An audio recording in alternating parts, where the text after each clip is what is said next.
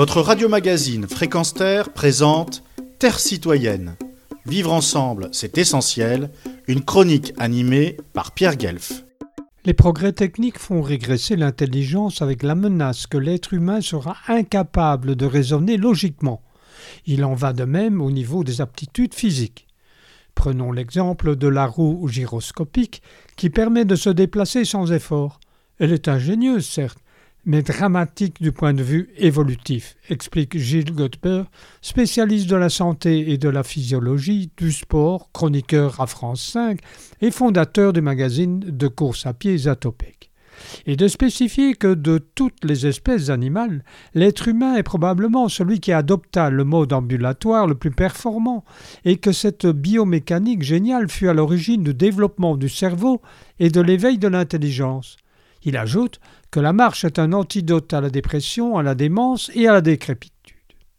Dans ce constat, il est patent que la génération actuelle des vingtenaires et trentenaires fait partie intégrante de la mainmise de technologies dites nouvelles sur le mode de vie en société, et qu'un fossé s'est créé entre leurs parents et grands-parents au point que l'éminente sociologue Claudine Athias Donfu, co-auteur de l'essai Avoir 20 ans en 2020, le nouveau fossé des générations, évoque la première génération horizontale à leur rencontre.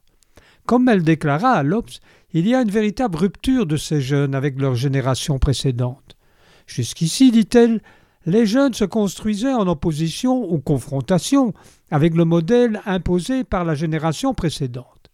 La génération actuelle, elle, ne se confronte ni ne s'oppose aux générations précédentes, elle se situe simplement en dehors d'elle.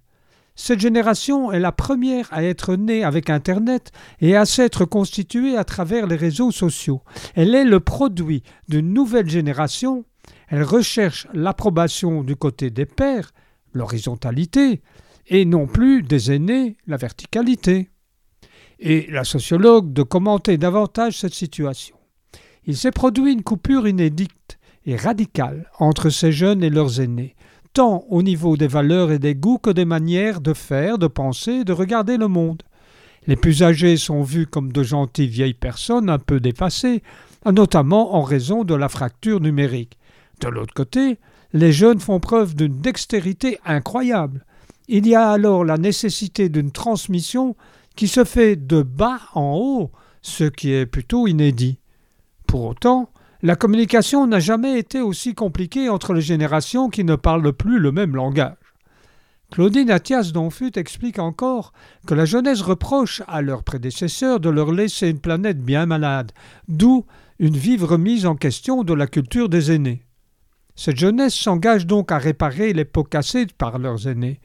Historiquement, explique à nouveau la sociologue, les jeunes ont plutôt revendiqué la liberté d'opinion, d'expression, de conscience, mais la jeunesse actuelle, elle, est moins attachée à sa liberté. Elle est politisée autrement et manifeste une certaine méfiance à l'égard de ce que l'on appelle les élites. Pour ce faire, elle est consciente des risques climatiques, économiques et géopolitiques que nous vivons. Elle relève ces défis. Cette confiance dans ses propres capacités est réjouissante, conclut-elle. Il reste à inculquer à cette jeunesse que la marche est quand même préférable à la roue gyroscopique et que le taux numérique, y compris l'intelligence artificielle, est un très grave danger de disparition du libre arbitre de la réflexion et de la démocratie. Des concepts pour lesquels les générations précédentes se sont battues au nom de la liberté de penser et de vivre.